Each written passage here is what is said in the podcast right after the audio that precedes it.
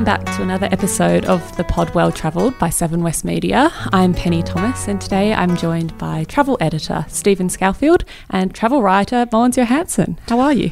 I'm very well, thanks, Penny. Yeah, good. Nice to have you here. Um, on today's show, we're actually going to be talking first to you, Mogens, about the recent trip you just did where you got to explore horizontal falls and, and everything that was involved in that. And then afterwards, we're actually going to touch on um, train travel in Europe, which is got a few things going on at the moment. But first, Mogens, how was the trip?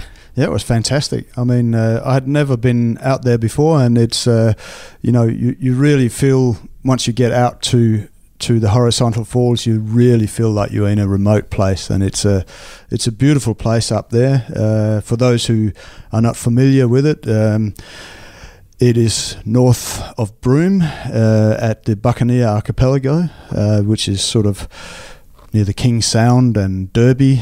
Um, so uh, the the basic basically uh, the, the the package that I did, uh, Horizontal Falls Seaplane Adventures. They fly out of Broome, and they fly out of Derby and Cygnet Bay. And they have, uh, you know, in particular from uh, Derby and Cygnet Bay, they have half day tours. They got full day tours, and then they have uh, 24 hour experiences where people can stay on uh, the, the the main pontoon where they land the seaplanes next to, uh, and this new uh, houseboat which they've got called the uh, Jetwave Pearl, and that's uh, moored over in a in a little sort of secluded part of of uh, what's called Cyclone Creek. Uh, so it's a, you you really feel like when you're on this particular houseboat, you really feel like you're by yourself up there in this beautiful landscape. It's a it's a pretty special exper- experience. Excuse me. Mm, yeah, right. And it's like you said, a relatively new boat. Is it for for that? Yeah, area? yeah. It's uh, it's one that uh, Horizontal Falls Seaplane Adventures purchased uh, uh, two years ago, I think, but it's only just been finished. Uh, the refurb of it has only just been finished, so everything is smicko, you know, spick and span. Uh, it's it's uh, you know brand spanking new inside, so it's a two-story houseboat that can uh, host up to twenty people Yeah. and you have sort of uh, an exclusive. Uh, well, well, downstairs is the dining and kitchen area, uh, and upstairs there's sort of a lounge uh, and a small bar area and a balcony where the guests can sort of mingle around. But the beauty of this particular product is that you know you you. Uh, as I said, there's a maximum of 20 people on board, uh, and they get, you know, there's uh, three young ladies that sort of host the the oh, look after the guests basically, uh, and there's a designated chef on board who who cooks the meals for you. So you get you know uh, lunch on the first day you arrive, dinner, and then breakfast. That's all included, and it's you know let me tell you it was. Pretty, sp- the meals were fantastic. Yeah, like right up there. Yeah. Sounds like a real sort of VIP But- treatment. You get. Yeah, absolutely. And so, so in addition to that, you know, on the 24 exp- uh, hour experience, you uh, you fly up there. I flew up on the seaplane from Broome, um, so you fly over the Dampier uh, Peninsula, uh, cross King Sound, and then you sort of uh, pretty much onto the Buccaneer Archipelago from there. Uh, you land on the water there, and then we were transferred to uh, you know the Jetwave Pearl. But but the experience, the 24-hour experience, also includes a helicopter ride over the falls.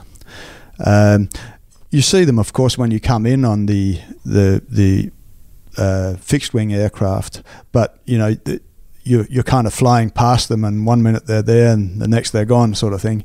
When, when you get up in a helicopter, you, you, you get that sort of more of a steady view of it, you know, a, a better view. They can place the helicopter in front of the falls when there's a boat coming through, and that sort of stuff. So you really uh, you get a much better feel for what for what it is. Um, and then, of course, uh, once you, once you've done that, there's a also an experience, the boating experience of, of uh, you know driving through the horizontal falls Mm. is included. Um, there's a sort of fishing come sunset cruise experience on a on a different boat included.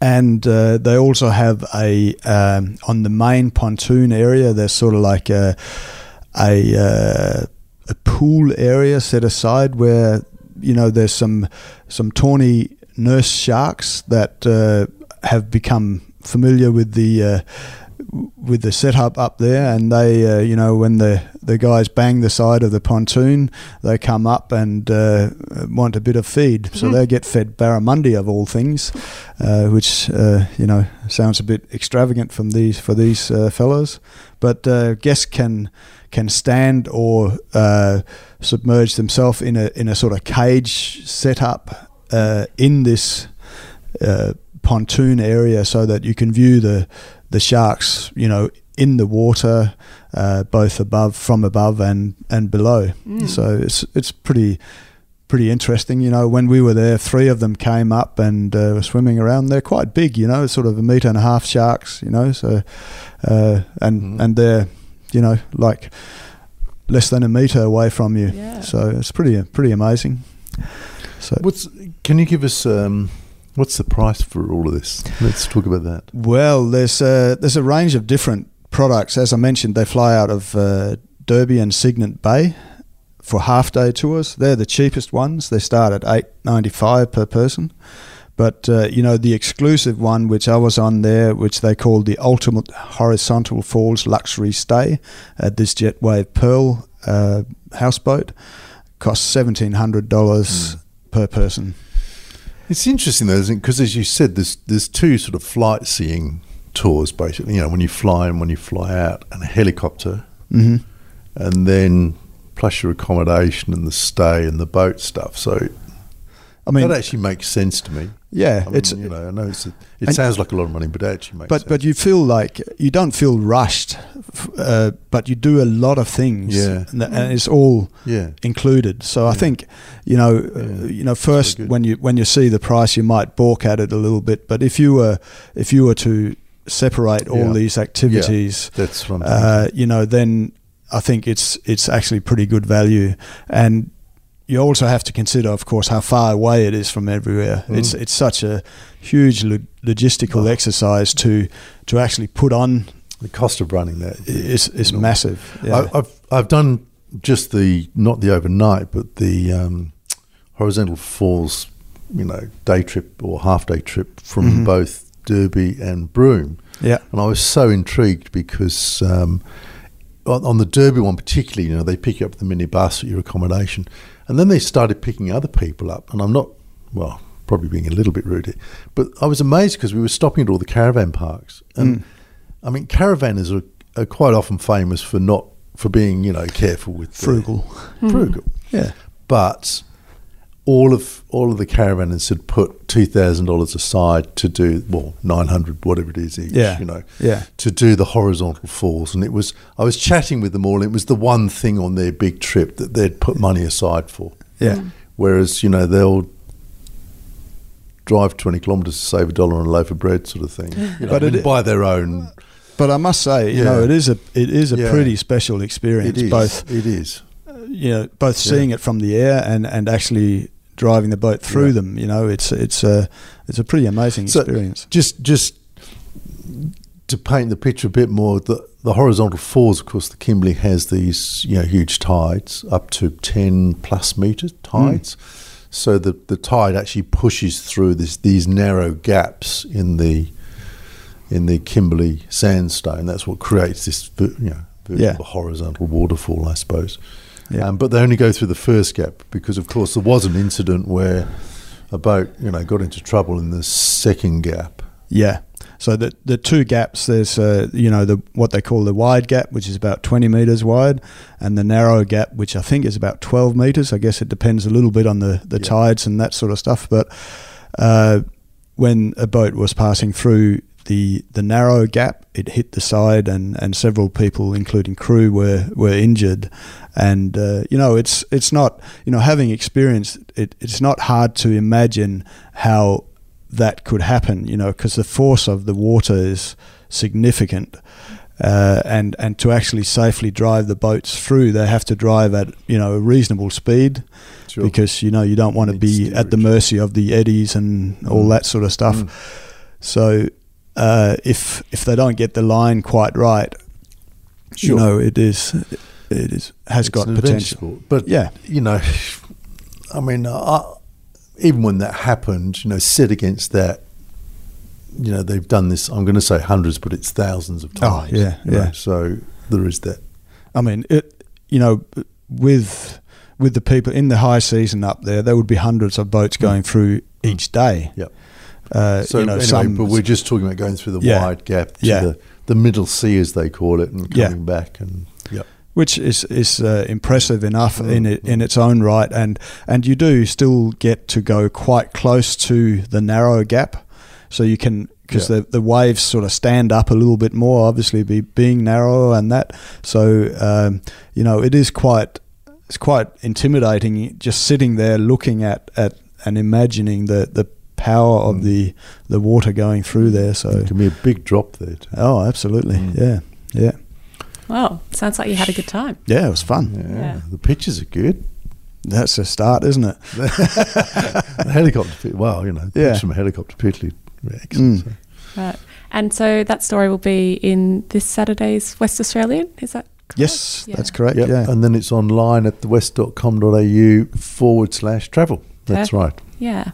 Okay. Well, thanks for that, Mogens. Um, Stephen, did you want to talk about what you've sort of been noticing in the train travel area? Yeah, train travel's interesting. Rail travel's interesting, even just talking about Europe, Mm. um, because it's it's something that for our audience, for readers, uh, you know, it's it's a, I have a constant flow of questions from people about what pass is best. Should I get this pass? Should I get that pass? The UK is different to Switzerland. Should I buy it before I go? Should I get it when I'm there? Is it worth it if I'm just doing this and this? So I think, you know, that's some measure of the complexity Mm. of it in people's minds. Um, the reason that we've turned to it, of course, one of the reasons we've turned to it even this week is that the law in France has, has come in on Tuesday, just coming here early May, mid May. Where are we? Late May. Yes, late May. hap- How did that happen? um, that th- they've stopped short haul flights where there's a train alternative of two and a half hours. So that's the kind of break even point. So if, if if you can catch a train that's a two and a half hour trip, then there won't be a flight, um, a short haul flight for it. So they're forcing people onto trains. Um, particularly the short haul stuff out of Paris. That's really what it's aimed at, the volume there. So, you know, we have to get our head around train travel for those sorts of things. You've been looking at, Uh, Rail Two- Europe, yeah. yeah, And- Rail Europe. Yeah, tell us about those. Yeah, um, which is just like a, they've been around for mm, several years, several decades really, and they do a lot of, I guess, connecting people relatively easily throughout Europe. Um, but they've got quite a, a user friendly sort of interface that I think was only recently sort of revamped in Australia. Um, so it is quite easy to sort of just type in your the destinations that you want to go, and they sort of provide you with a variety of different options um, depending on the type of schedule that, that you sort of need and, and what you sort of desire from the trip. But what's also interesting is that they sort of understand, well, this is what I'm sort of understanding, is that they really value the role of travel agents as well. So they've got something like 15,000 local travel agents that they work with across 70 different countries, which is quite interesting in the whole. If you think of Rail Europe as, as maybe like a tech company that connects people and people can go and directly book, they still work with local travel agents to sort of keep them a part of the whole um, business. And also, I guess, so the people using Rail Europe also have that security as well if they are going through a travel agent. So they've got like a back. Um, uh, a back end of their website that travel professionals can log into and go ahead and reserve seats um, for their clients. And I, I presume there's different deals that go on with that, but it also gives um, us or, or the people that are traveling the, the reason to still go to the travel agents and use their services.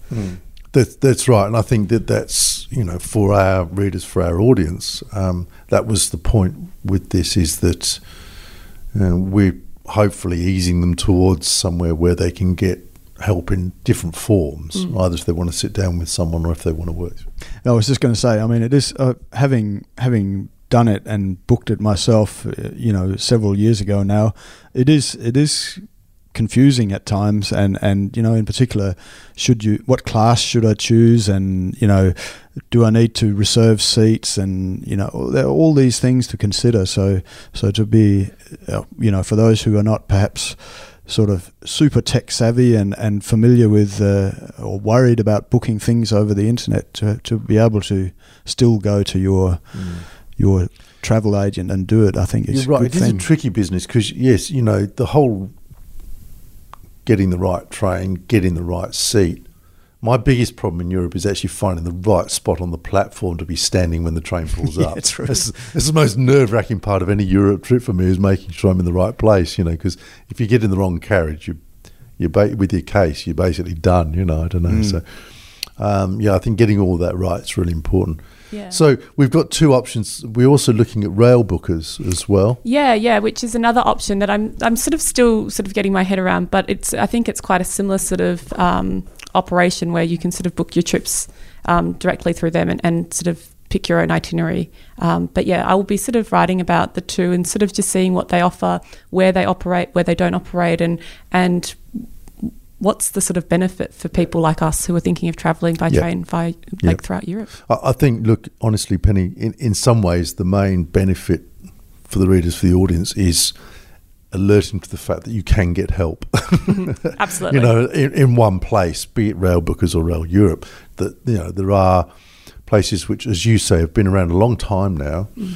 Um, which have kind of refined the way that they deal with this. They just think about rail travel 24 hours a day, seven mm. days a week, and they've been doing it a long time. So you can go there and get help is is probably the main point. Actually. Yeah, that's very true. And they've got really good relationships with the rail operators as well. So that's something that you know is always going to be a benefit to, to travellers. But sorry, Mogens. Yeah, I was just going to say. I mean, it's a side issue, but I mean, I think I think what France is doing now is is is a brilliant thing because when you think about how much time you you waste at airports for short haul flights, you know, you got to be there, you know, best part of an hour before, and then you got to wait for your bags at the end, and you know, then there's a, you know, it might be a 45 minute flight. You know, if you can do the same on a on a fast train and it takes two hours, you you still come out in front, don't you? Yeah, correct. The only thing that bugs me about rail travel in Europe is security